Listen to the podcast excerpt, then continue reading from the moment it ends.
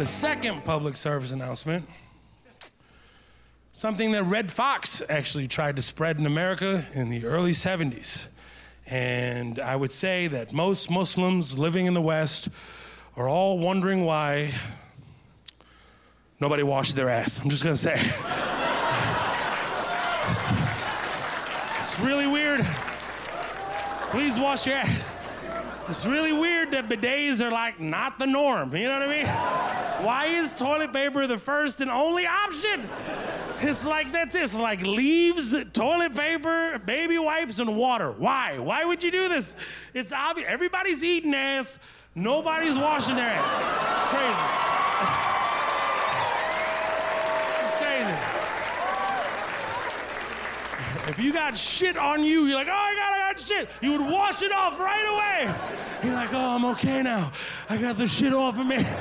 But when you go, you're like, I'm fine. and you just walk. Watch Mo Amer, Mohammed in Texas, only on Netflix.